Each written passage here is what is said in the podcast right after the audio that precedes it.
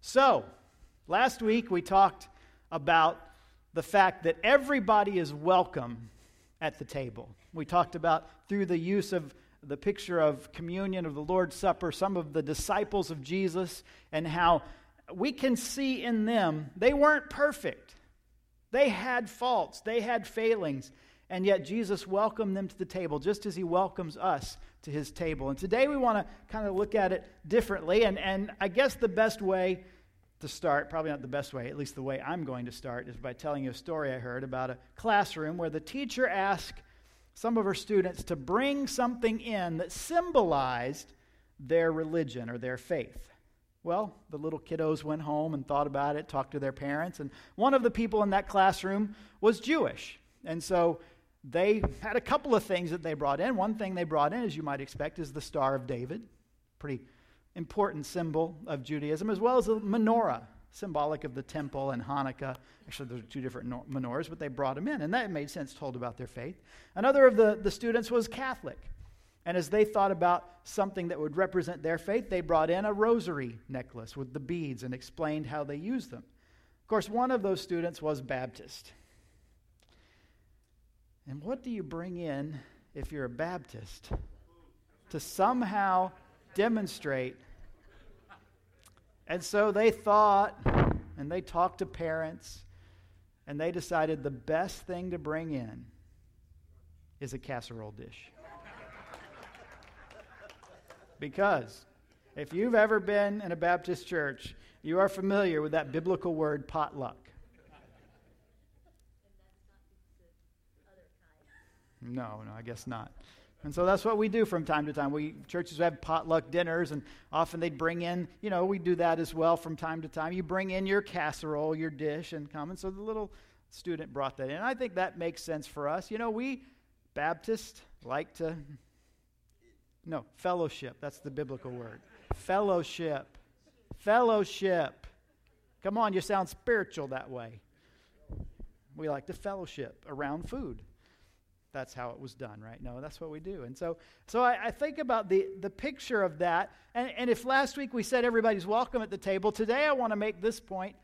Everybody can bring something to the table. Now, I'm not talking just physically when we have those potluck opportunities and dinners and that sort of thing. But I mean, as, as, one of the privileges we have as Christians is when we come to the table, we are accepted and forgiven because of what Jesus Christ has done by his death and resurrection. But we are also unique and able to bring to that table things that nobody else can bring.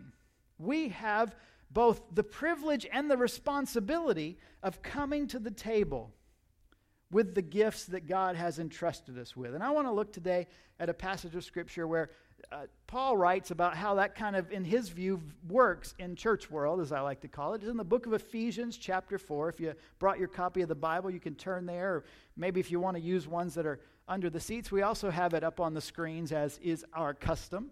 Ephesians chapter 4, verse 11 is where we're going to start. Let me just read the passage with you together, and then we'll kind of go back and look at it. Ephesians chapter 4, verse 11, Paul writes this It was he, meaning Jesus, who gave some to be apostles, some to be prophets, some to be evangelists, and some to be pastors and teachers, to prepare God's people for works of service, so that the body of Christ may be built up until we all reach unity in the faith and in the knowledge of the Son of God and become mature, attaining to the whole measure of the fullness of Christ.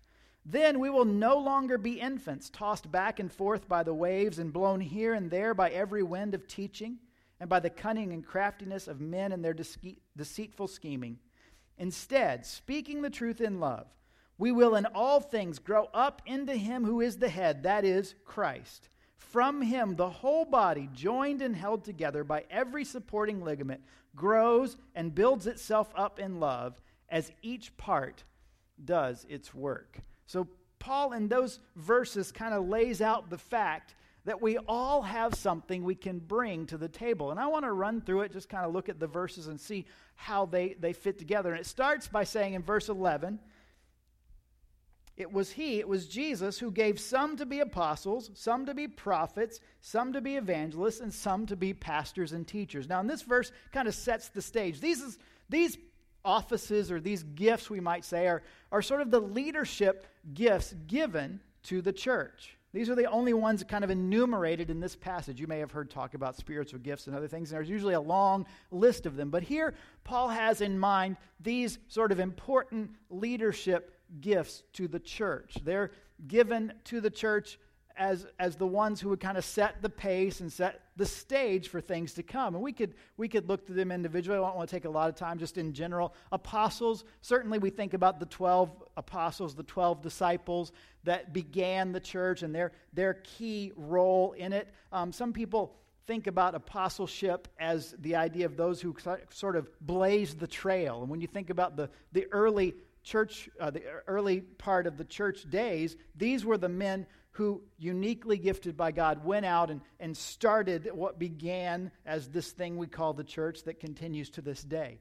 Um, prophets, those would be, a lot of times we think of those who see the future and tell the future, which is, is sometimes in mind there, but there's also the prophetic tendency to just see things and, in black and white, to be able to take and here's the way we, we put it in, in sometimes church world because we like things to be a little alliterative or memorable. Not only do prophets foretell, meaning tell the future, but they also forth tell. How's that for preacher words?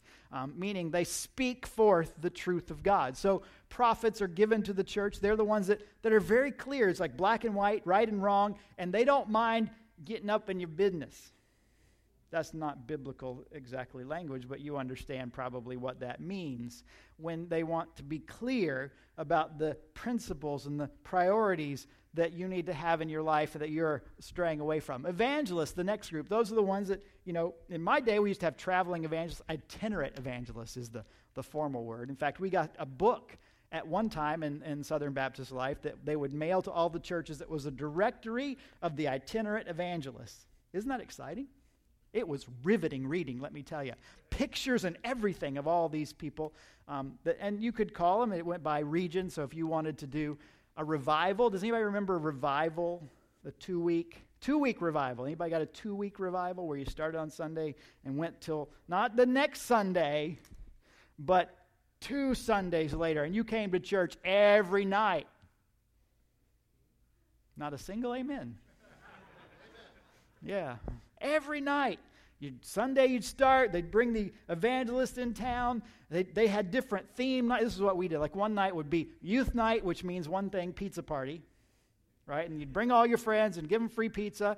And I think pizza is the means by which God works in the Holy Spirit through youth. It just seems to go together. Um, sometimes they'd have, like, depending on the size of your town, if there was a college in town, they'd have college night, and they'd usually bring in a Christian artists to do a concert. In fact, when, when Dr. Billy Graham was in Tampa at one of the last crusades he did, um, they did that one night. It was a young adult kind of emphasis. They brought in jars of clay, who sort of maybe not as popular these days. That was a long time ago, nonetheless. Um, and so packed the stadium, Tampa Stadium, out. So we have these revivals, different theme nights, two weeks. And the evangelist is the one, uh, mostly that, that their bent is toward presenting the gospel. And somehow God just seems to supernaturally use them to be effective in and people responding in faith to the gospel, to giving their hearts and lives to Jesus Christ and becoming saved. So that's the evangelist role. And the last one, um, I think these two are together, and I won't bore you with the, the Greek about where the article fits and the different word in Greek for the, the, the word and in this passage. But pastors and teachers is almost like this is two sides of the same office. That the pastoral side, the, the sort of caring for the flock, pastor kind of being a shepherding term, and uh, teaching, the, taking the, the principles of the Bible and explaining them in a way that hopefully makes sense to people. Um, these are the, the ones that are given to the church. And now here is kind of the part of the, the verse that speaks to us who are leaders, to me primarily. This is what happens. God gives to the church leaders, particularly with these gifts and that's important. Now, here's where we have to be careful. Um, it's easy in our world, because I think this is happening not only in the secular world, but increasingly in church world, to elevate some of these individuals that have these gifts to celebrity status. And what happens is they're put up on a pedestal as the best and the brightest, and people flock to hear or attend the church that some such and so person is in. And there are lots of them that have lots of people. There are some of them that I enjoy listening to, podcast or online as I do that, um, and, and really get a lot out of them. But the, the tendency is to think what really you need in the church is the superstar you need the celebrity. But here's a quote I want to leave with you. I don't know where it came from. I can't remember where I heard it or read it. But, but this is something we need to remember. Great churches are not built on the talents of a few. Great churches are built on the sacrifices of many. And so we have to understand yes, this is where this passage starts, but this isn't the focus of this passage. This is the introductory verse. This is just going to set the stage for the meat that is to come next. This verse isn't saying, hey, these are the most important things, the most important people you need in a church, and if you have these, you're going to be fine. No, it's not that at all. It's not saying find the superstar, find the celebrity, find the talented ones that are up on stage and out front and, and have the social media following or have the notoriety. And if you have that, that's what's going to do. No, it says these unique individuals gifted by God are given to the church, but they're given to the church for a purpose. And the purpose is not self promotion or somehow putting yourself at the front. The purpose begins to show up in the next verse. It was He, Jesus, who gave these people, verse 12, to the church to, it says, prepare God's people for works of service. So, so let's just be clear. Who here would God's people have in mind? All of youans. You're familiar with that conjugation, right? There's y'all and there's youans. You know what? You're a ewan.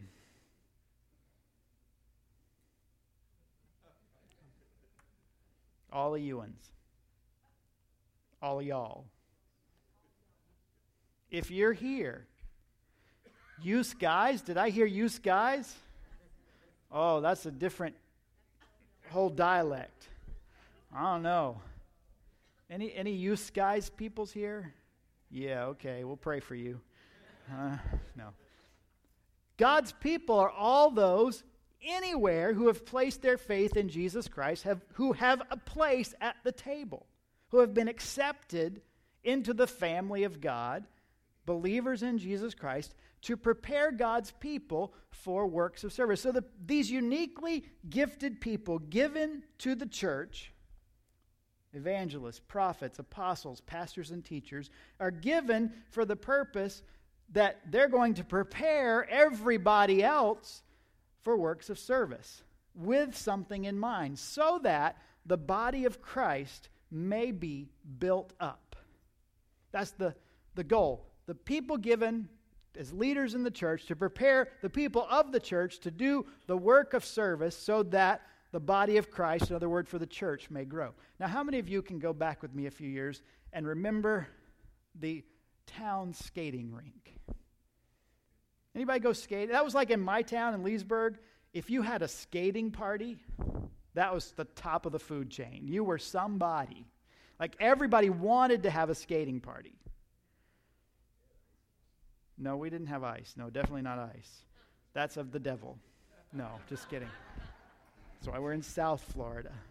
Now, I was not the best skater. In fact, I was horrible.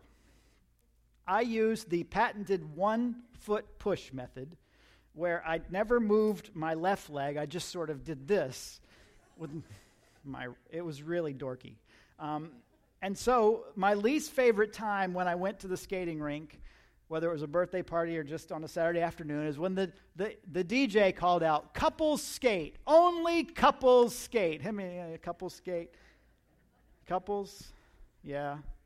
That's when I would just go sit down. Because it wasn't going to happen. It was just one of those things. Not going to be the case. Couples skate.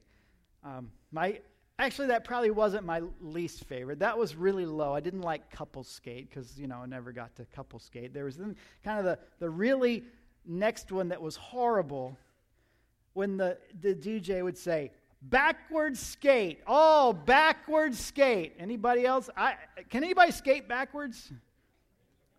John. If I'd have known that, I'd have set up a little rink here so you could. Yeah. And, and when that happened, like 95% of the people have to get off the rink, and those three show offs get out there. And they skate around backwards to the music, and we all. And then the next couple skate. You know who always had a friend, huh? It was those backwards skaters. Because if you have a couple skate, sometimes they would show off, and in couple skate, one of them would skate. Is this taking you back at all? See, and sometimes we can make church seem like it's a skating rink. And we want to say, oh, it's, it's only backward skate here at Church World, only for the best, brightest, most talented, only for those who can get out there and do things that nobody else can. That's what church is for, just for backward skate. But that's not the case. That's not what this verse tells us. This verse tells us my favorite skate is what it's about. It's about all skate. When the when the uh, the DJ would get on there and say, "Okay, everybody, all skate." I meant everybody, even one foot Charlie, could get out there and skate around that rink, and it was awesome. Every, nobody called me that. I just made that up. Um, but I have a feeling that will be my. Forget Pastor Charles. Forget PC. It's one foot Charlie. Yeah. You know, you're going to remember nothing else about this entire service, but you'll remember that till the day you die. Oh, well. Uh, we should just sing and go home now. It's pointless, isn't it? Oh, jeez. Okay, anyway. All skate. That's where we were. The, the, the Church of Jesus Christ is an all skate sort of thing. Everybody is invited to the table, and everybody brings something unique to the table that they can use in this thing we call the church. And some of the things that you use aren't the ones the ones sometimes in fact that we elevate and say oh that's the most important are probably some of the least important the things that that so many people oh i want to do that or i want to do that or no see those are as necessary in the church as things that you think are totally unseen and unimportant. The little things are just as big as the big things. There's no unimportant piece in our church, in any church. We all have a part to play. We all have something that we can bring to the table. And so this passage tells us this is how the church ideally should work that God gives to the church leadership, and their, their task is to allow the people in the church and to equip and prepare the people in the church to do works of service. And when that happens, the result is the body of Christ may be built up. Now, I think that means two things. I think it means, on the one hand, it grows. We might say gets larger because people um, want to belong to something where they feel like they have a role to play and they can contribute and they can be a part of something. But I also think it means for you and I, we get built up individually when we begin to serve others. When we find our place where we can serve somebody else, that does us good. It motivates us, it grows us. It's something that has a positive result in our own life. In fact, I think if we look a little bit further in this passage, we see that, that that's the case because it says in the next verse, until we all reach unity in the faith, verse 13, and in the knowledge of the Son of God, and become mature, attaining to the whole measure of the fullness of Christ. So that's being built up. Yes, a lot of people talk about the most important thing that can happen in church world is your church has the most numbers. And if you are like me and you're kind of listening and reading things about church world because that's where you live and work and all that sort of thing, um, that seems to be the highest goal. The most lauded churches and people are the one with the most people that attend their church. And there's value there. It's great. We need to reach. We have 7 billion plus people on the face of the earth. We are, even in our country, way behind the curve in reaching people with the gospel of Jesus Christ. But there's also the reality that we should reach maturity. and become mature, attaining the whole measure of the fullness of Christ. And here's the best part of that verse it's the, the, the first line. As we do that, as we begin to serve, finding our place at the table, bringing something to the table, ser- doing these works of service, one of the things I think that naturally comes out is unity. We reach unity in the faith. Old saying, I've used it before. I kind of like it. I wish, I don't know where it came from. I never used it where I grew up, but I heard it somewhere along the lines. It goes like this Fighting dogs don't hunt, and hunting dogs don't fight. Which is an interesting thought. Because I've been in churches, and you probably have too, where the church was a fighting church. Every time we had a business meeting, it was ding, ding, ding, round one. Right?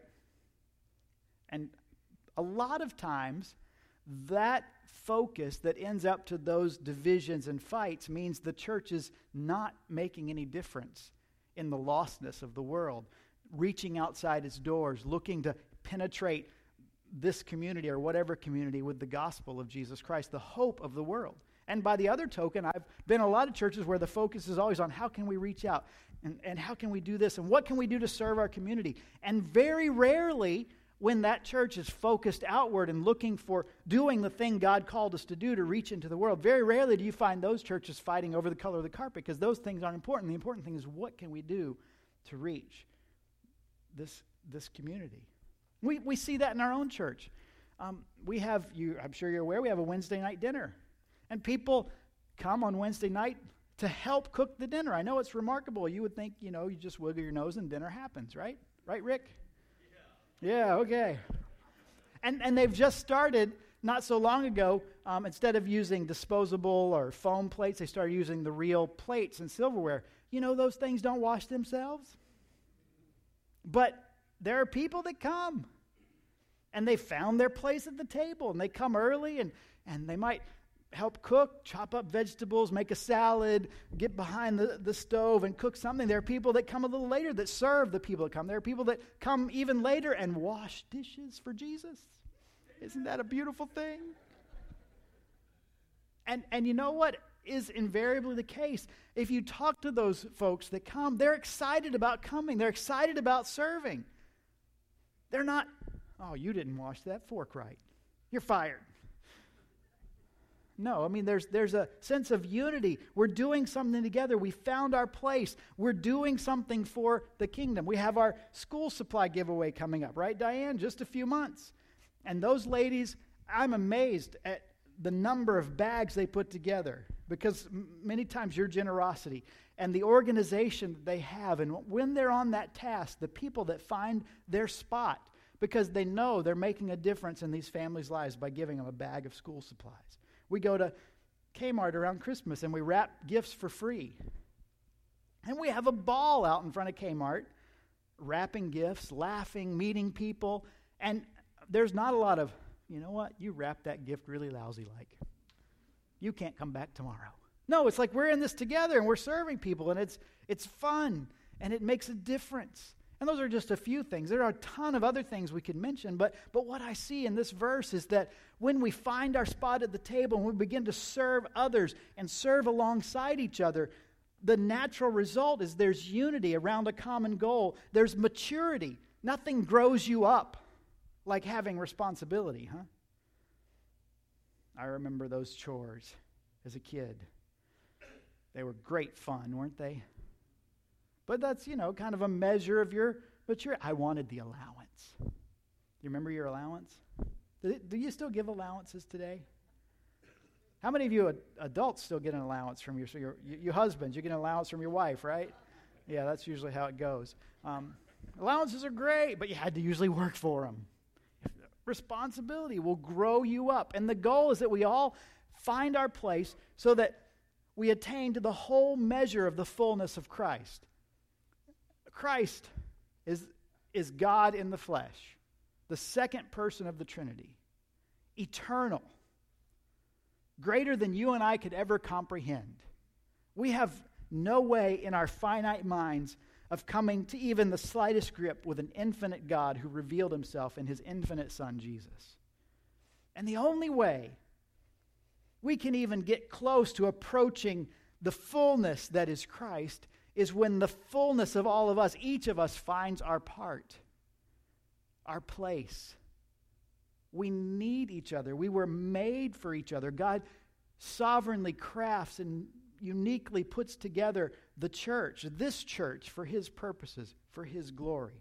He goes on in the next verse, and Paul says, Then, verse 14, we will no longer be infants. So, continuing the idea of maturity and growing up. But notice how he describes infants. Infants are those who are tossed back and forth by the waves and blown here and there by every wind of teaching and by the cunning and, of, and craftiness of men and their deceitful scheming.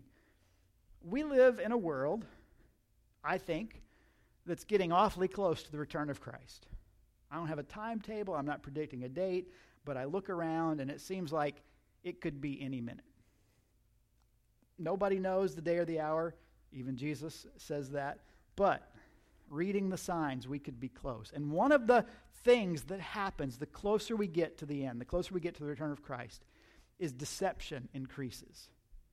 And part of that deception, I think, is the proliferation of teaching, the, the appealing to the ears, the some people call it easy believism, um, is one phrase that's used. This, this idea of, oh, you know, I could mention a lot of them specifically, but I'll leave them all out and say there's a lot of that in our world.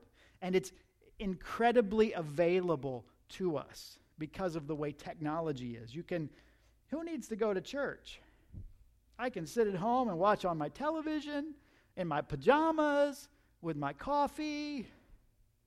I should stop now. I'm giving you ideas. Or who needs to get up early? So what if the show comes on at 8 o'clock? I can DVR it. Listen to it later. TV, that's old school. I'm just going to download it on my, my tablet or on my, my smartphone and listen to it whenever I want to, or watch it whenever I, right? Podcast, video podcast, good things. Um, this isn't the point of the message, so if you're taking notes, make sure you scratch that part out and don't get the wrong idea, right? We have this incredible access to teaching, and you have to be discerning. I've said this before, I'll say it again.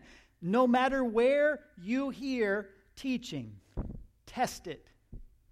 You need to be in the Word yourself. If I come up here and I preach, and you're like, something inside you goes, hmm, grab your Bible, read. And if you find that there's something there that's unbiblical, come talk to me. We need each other. Iron sharpens iron. I need what you bring to the table as much as you need what I bring to the table. And I'm far from perfect. Far from it. I'm going to have a lot to answer for one day as a pastor. Can't wait. But if you can help me, that's one less thing, right? I'll repent of it now. I won't have to later. Good thing, right? So wherever you hear it, test it against what you know to be Scripture, the Bible. Hold it up. Assume in some. See, see I have this thing. I, I basically trust nobody. Is that bad? It's sort of my my.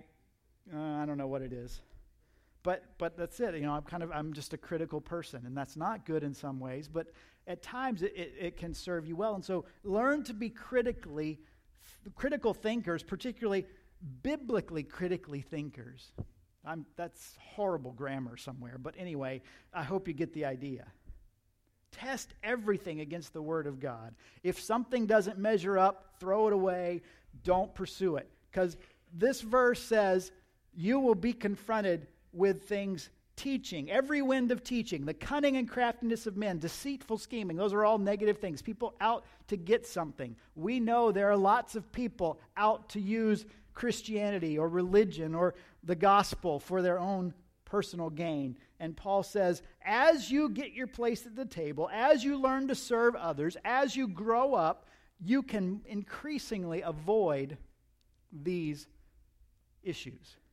He goes on in the next verse, verse 15, and says, Instead, speaking the truth in love, we will in all things grow up into him who is the head, that is Christ.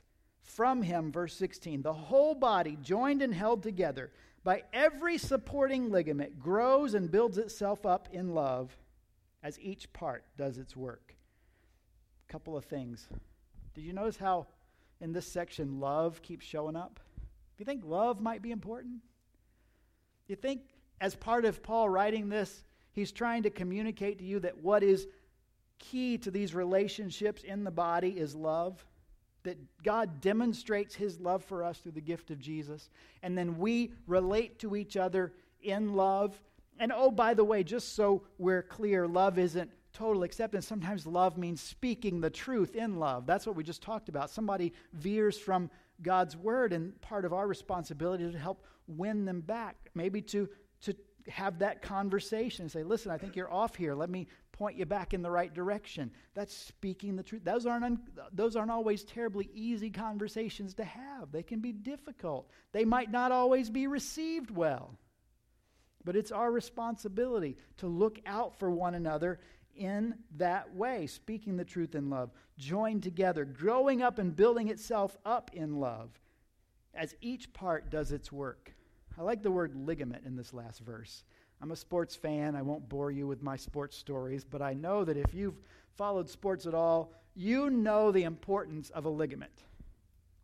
Because there are multi million dollar athletes that will just be running down the field, and all of a sudden, they fall over, grab a knee, grab a, a ankle, and they're out because some ligament or tendon has been strained or torn. You would think a running back in, in the NFL, you know, six foot two, 200 plus pounds of solid muscle, what would this little itty bitty couple of inches of tiny tissue, how could that stop him? It stops him completely. The basketball player, seven feet tall. You know, they didn't have to jump to slam dunk, right? And he lands wrong, and that same little couple inches of tiny connective tissue snaps. Well, what does he need that for? He's seven foot tall. What does an inch or two matter? It makes all the difference because he's on the sidelines for a year. The point is, we as the church, ligaments matter. We think, oh, you know, it's this or that. No, I'm just, I'm just a little ligament. You could be the most important ligament there is. You could be key to the effectiveness of the entire body. As every supporting ligament grows and builds itself up, as each part does its work. Here's the other part. You can't be the ligament and say, you know what? I'm kind of tired. I'm taking the day off. well, it's just a ligament. Try to play basketball without an ACL. Not going to work, right? Just a ligament, it's not important, it's just small. No, every part is important. As every part does its work, we all building ourselves up, building the church up, somehow living together, finding our place at the table, serving our community, serving each other. The result is the body, the family, the church is effective. Now, as I say all this, I, I guess I, I, skipped over it in my notes. I should have said it then. Um, but here's the thing that I have to confess. When I, verse 11 and 12, see, I'm a kind of, I'll just do it myself kind of guy. Um, you don't all have to shake your heads like that. I mean, what in the world? This is supposed to be my moment. You're supposed to be compassionate and sympathetic. Not like, yeah, it's about time you realized it. No. And I get it. And so I realize my tendency is I'd just rather do it myself. Or I'll just do it myself. I don't want to bother anybody. I don't want to call somebody. I don't want to, I'll just do it. And so, while on the one hand, that's good because whatever it is gets done, on the other hand, I have to confess I haven't done what I'm put here to do in those instances. I'm supposed to be the one who prepares all the Ewans, or use guys, to do the works of service. And that's the beauty of the church, isn't? That you hire staff to do the work so you can just come and sit and leave. No, it's that the staff's job is to equip everybody to find their spot at the table. And when everybody has their spot at the table, when everybody begins to do the thing God uniquely crafted you to do, gifted you to do, put you here to do, we're all better for it. we're all better for it. I read about, I'd never heard of this. It's called the Mothball Navy. Have you heard of the Mothball Navy? Apparently, there are over 700 ships, at least there were at one point, over 700 ships that are not in active service, that are stored somewhere, that the Navy maintains, particularly preventing rust. That's a lot of ships, huh? The reason they're called the mothball navy is because they're kind of in storage. They're over there. They're not active. And, and as I read that, I'm like, man, I don't want to. I don't want to be First Baptist mothball church, you know, because the preacher gets up and thinks it's his job to do everything, and none of the ships, none of the armada is commissioned for service. It's just sitting in storage maybe just waiting to be asked, maybe looking for their place. Oh, I was going to do that, but the, I guess the preacher's doing it. I guess this person's doing it. No, we all have a place.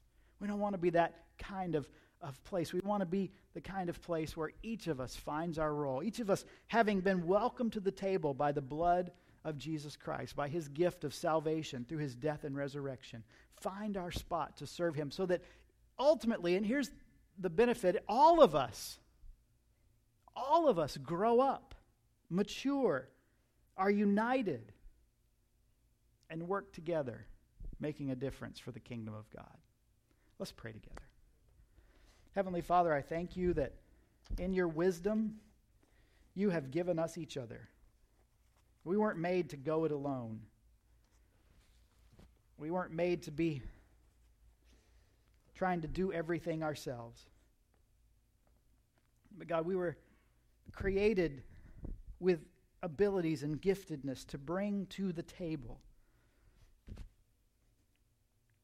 And Lord, I thank you that in your sovereignty, you put together the church, you put together this church in a way that would best glorify you and serve our community so that we could find our spot, that we could do those works of service that help us and the body to be built up, to grow, to mature to be united. And so, Lord, today,